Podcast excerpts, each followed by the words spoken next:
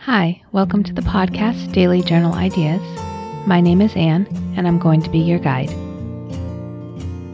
Today's Daily Journal idea is it's our weekly scheduling day. So pull out your calendar and write down what you need to get done this week and schedule it into the calendar. Pay attention to work projects, personal projects, appointments, and definitely schedule some me time. For the something fun, would you rather shop online or shop in a store? Thank you for listening in to Daily Journal Ideas. I hope you're learning new things about yourself on this journey. Please hit the subscribe button on your favorite podcast app. And don't forget to leave a review on the iTunes website.